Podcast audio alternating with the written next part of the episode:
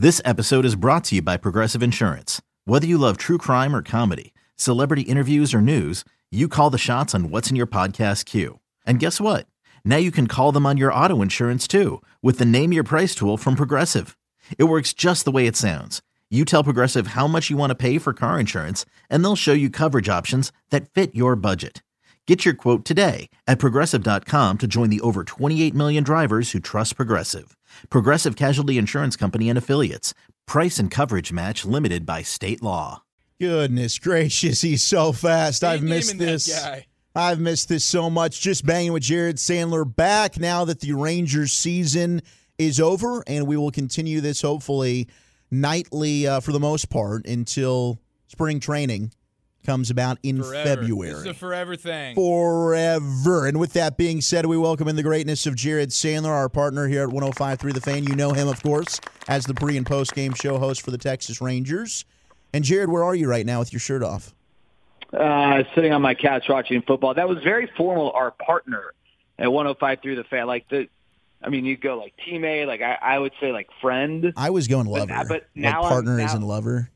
Okay, I mean, I didn't. I got the sense though, Eric. I don't know about you. I thought Zach was going a little too formal with that introduction. That's just me though. Yeah, a little bit too corporate for me All as well. Let's All right. loosen I'm things up here. down. I Yeah, mean, rein you got back. your shirt off, your nipples are out, and you're going to try to be Yeah. Mr. Corporate guy. You know, I had a mean, bad Zach, do you have your do you have your handbook out in front of you? You're just gonna like read from the handbook this conversation. Just be No, no. I think we're just asking you to be better. That's fine. I can. I can. I- I'm just trying to. Uh, I guess censor myself. I had a bad moment during this segment previously. Was- um, when you said months ago. was it 105 through the pan? Oh, oh, I thought you were talking about tonight. Yeah, no, no, no. I just want to make sure I don't make that mistake twice because it might end up in a termination. So just trying to be uh, a little more professional here. Jared, though, uh, I know you've got an eye on your Packers. What's your scouting report from this one so far? Well, they uh, somehow Aaron Rodgers has led two drives, uh, almost resulting in touchdowns without like an actual NFL receiver, uh, with all of their receivers hurt. But uh, he, guys, I've been down on Aaron Rodgers the last couple of years. To me, he's been nothing more than just been like an okay quarterback, like performance wise.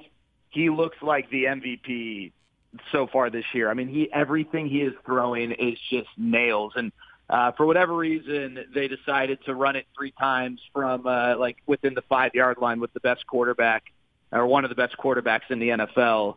Uh, and so they uh, they did not score their second touchdown. But uh, tell you what, they're a lot more fun to watch right now than the freaking Cowboys are. Oh, jeez, Yeah.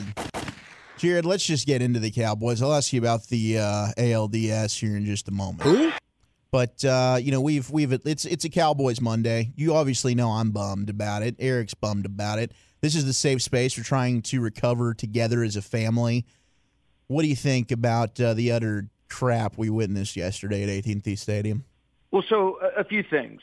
Uh, if I can just rattle off uh, some bullet points. Uh, some of these things I've heard people, you know, talk about over and over today. Other things maybe not as much. Uh, the guys you're paying big money to are letting you down. Like whether it's Amari making business decisions, claiming that it was, you know, trying to get to the second window or whatever. That's garbage. uh, Tank Lawrence last year was fine. You know, the the low sack totals. Uh, you could deal with it for a year because of all the other things he did. He's been garbage. And then sweet flex when you're down 20 or whatever. Awesome, dude. You're your first tackle for a loss all year. Let's uh, show off those muscles. Uh, you got Jaylon Smith who just sucks. He's one. I mean, like I, I think there are probably teams that wouldn't even want him on their roster. Him on, yeah. I mean, it's just like he's been awful. Uh, and so you're getting let down here by these guys. And uh, the defense is, you know, I think uh, Kavanaugh tweeted that Joe Thomas is their best player defensively, and I mean, my goodness, like he might be. Uh, Yeah, you know, he might Smith's be. good. Yeah, I, I, Zach, you were right on Aldon Smith. I was wrong on that. He's been good, but you know, like Trevon Diggs, we all talk about him as like you know, a guy who's going to be great and, and potential, and he, that's true. But like he gets burned like one or two times for like big chunks Sure. every game, and so you know it's it, it's not like he's good right now, uh, and and that's you know that's been a big issue. The other thing that I don't think as many people are talking about is that the Cowboys offensively have the worst starting field position in the NFL, and and where I'm going to that because obviously they're not struggling scoring points, but that's because they're not creating turnovers or forcing turnovers again. Like we all thought that Rod Marinelli and Kris Richard and their the technique they preach was the issue and whatnot. And maybe maybe for teams with more defensive talent, it was or would be. This team has little to no defensive talent, but they're not forcing turnovers again. And you know that that that stuff that that's a game changer. I mean, think of the the Cowboys' losses and yesterday with the fumbles and stuff. Cowboys aren't doing that to make up for the fact that their defense is garbage, and uh, that's a big issue.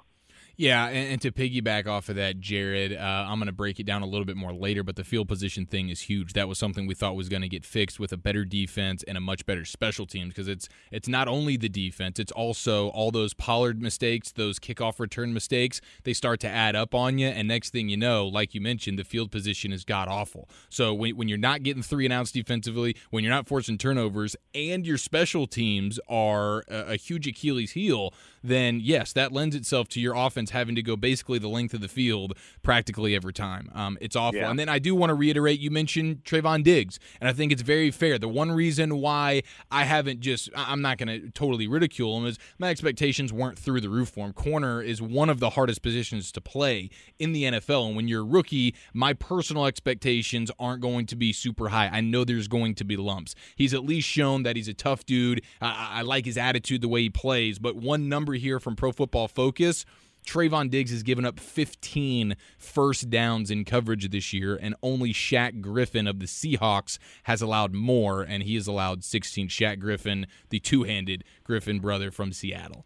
Yeah, and and the thing with Diggs, like he, I think we've seen a lot of qualities where it's like, yeah, I think this guy's going to be really good. Like this is a guy, uh, you know, who could be around. The problem is they're so poor talent wise that it's like you're looking at him to be your best corner, and it's awfully tough. I mean, you know, maybe you're obviously except for Mo Claiborne, if you're like a top ten talent corner, you can probably like come in right away and make an impact. But like this guy slipped from the first round. He was a second round pick. Like that there's going to be some development that's needed and it's tough to ask that guy to be your best secondary player.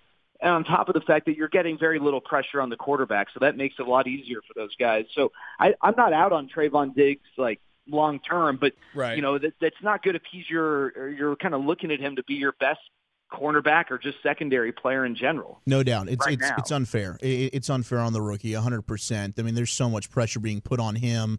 You know, with the injuries and just the lack of talent. You know, that's something Eric and I talked about. We both kind of lean towards. We think that there's just a talent deficiency right now on the defense, and you can point to the injuries even when healthy. I, I wonder how good, you know, Anthony Brown and Chido, I think they're just kind of average corners.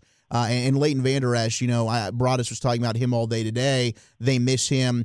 I just don't know how much, you know, if Leighton Vander Esch is going to be able to even play football consistently. The injuries are piling up on him. I don't know how uh, how bright his future really is. Do you think it's schematic or do you think it's talent? Where do you well, lean there? Yeah, sure. I mean, I do think it's talent. Here, here's my thing. First of all, I'll give Cowboys fans a little Mike McCarthy history, you know, for whatever degree this is relevant in this conversation.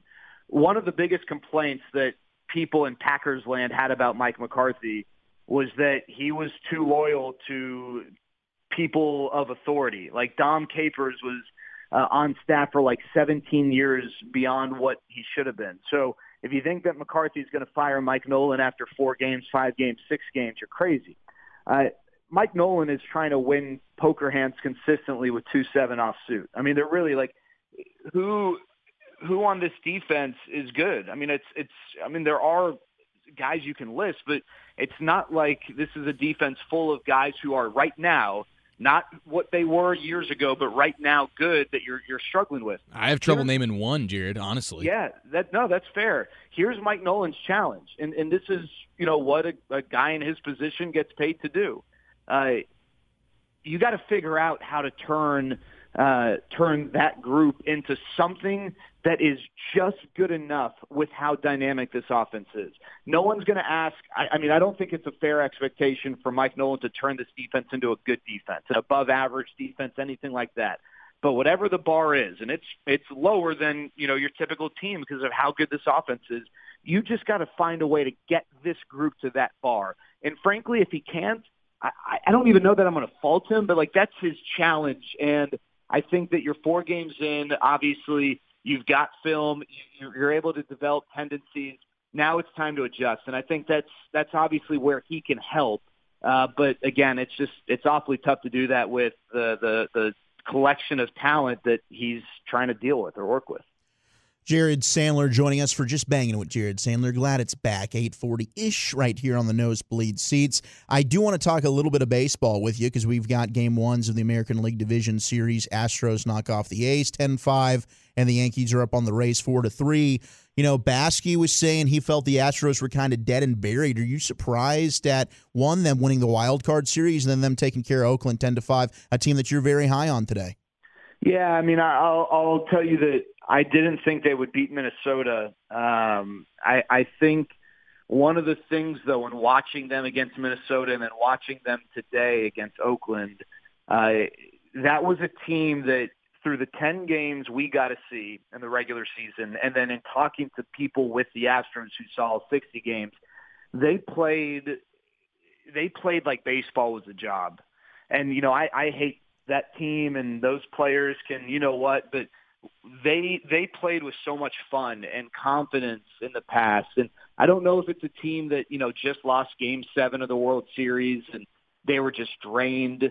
Uh, and and on top of that, with all the the scandal, or if it's just the scandal, or maybe they've been so good, they, like they don't, they're not. The regular season isn't fun for them right now. I, I don't know but they looked lifeless during the regular season. I mean, they finished under 500 in the regular season, but they do look like you know the lights are on, the intensity's been elevated. They they do look like they're having fun and they're playing the game with some life. And I mean, I, I don't think that's uh, they're they're good enough talent wise to get to the World Series. But they certainly can beat Oakland. I mean, they they are already uh, are a game up on them. It's just the best of five. Uh, and you know what's interesting is that Oakland's bullpen, which was so dominant during the year, uh, they're like Drago that you know they're bleeding now, and and teams I don't think are as uh, as terrified to face any of their five awesome relievers. Those guys have uh, been giving up some damage, so that'll be an interesting series. And then obviously uh, the rivalry that you know it's Tampa's not as big of a market as Boston, so people don't talk about the Yankees Rays like they talked about Yankees Red Sox when that rivalry was lit. But uh, those two teams hate each other. They've got a history the last three to four years, so that's going to be a fun series from that standpoint. And, and for my money, those are the two best teams remaining in the American League. Jared, quickly, I saw something today about the the, the minor leagues and, and baseball players seeking their fair, fair wages. And did they get some level of a, a victory today? Yeah, you know what, Eric. To be totally honest with you, I I, I saw people tweeting about it. I didn't really look uh, look too much into it. So um, you're gonna have to ask Kyle Yeomans. The he's the the minor league insider for the station, and right. he's one of Zach's partners. Uh, he's gonna probably be able to give you that update. So Kyle, get ready. I I, I do know you know it's likely that uh, the minor leagues in general is going to shrink in size, and that stinks. But it's absolutely uh, ludicrous that these guys get paid as little as. Uh, as they get paid. And uh, I think any any degree of raise that they can achieve is uh, deserving. I mean, these guys make nothing, uh, and I, you know, I, even in standards like right now, if you were to like take their hourly, like you took what they made and then made it hourly, it would be like depressing how low it was. Um, so uh, hopefully those guys can get the the financial uh, progress that I think they deserve. Well, uh, Kyle might be a partner, but he's not a life partner like you are, my friend. Damn right. Well, I appreciate that. Can't wait My to catch up with you. yeah, Your remember girth the and tonnage is Girth so and much tonnage better. is so good. Uh, Jared, we'll do this again tomorrow, and I look forward to doing some just hanging with the nosebleed seats for the website on Wednesday. We'll get that cooking as well. And hey, I need the bleeders and cedars to help us here. We're going to do a, a football pick'em thing each week, uh, one of these nights, and we got to come up with a great bet, a great payoff here. So we need some ideas. When are we going to decide on this thing? Ooh, well, we, we got to do it this week. I think Fridays is the perfect day. It's a football Friday to send everybody into the weekend with our picks. And at the end of the season, we add it all up, see who came in last place, and then now we're having to dress up as crappy things. Like, like I think Walchuk might end up having to dress up as Lance Lynn, full Rangers gear, Let's uh, do it for a fan with the cam. tight pants. Yeah, yeah, with the very very tight pants. Very tight. uh, and, and super super sweaty. And then Jared will figure out something for you, and then we'll figure out something for me, and then we'll just have to be embarrassing, dressed up as something on the fan cam next time after the football season that Nosebleed Seats does a G bag or Sean and RJ or KNC takeover. Maybe over the holidays. Maybe over the holiday season, and then boom, Jared. If you're the loser, you're gonna have to sit in for an entire nosebleed show, and uh, you're gonna have to be dressed up as something ridiculous. So I'm looking As forward long to as it. it's the ten to two, uh, ten to two, not the five hour, not the morning one. I'm in. Okay, right, well, we'll put in a request just for you, Jared. Thank you so much, my man. Enjoy the rest of the Packer game. We'll talk to you again tomorrow night. All right, fellas, take care. There he goes. My shirt's still off, though. I wonder if his really was. Uh, Oh, I guarantee you it's 877-881-1053. He's watching the Packers. He's got an Aaron Rodgers chub right now that I don't think there's a, a pair of underwear that could contain. and I had to. I've had to wash the the game day thing too many That times. thing already. hasn't been this clean since like 2000 what 15 when Kellen Moore was running the show Gosh, as a quarterback. just stop wearing it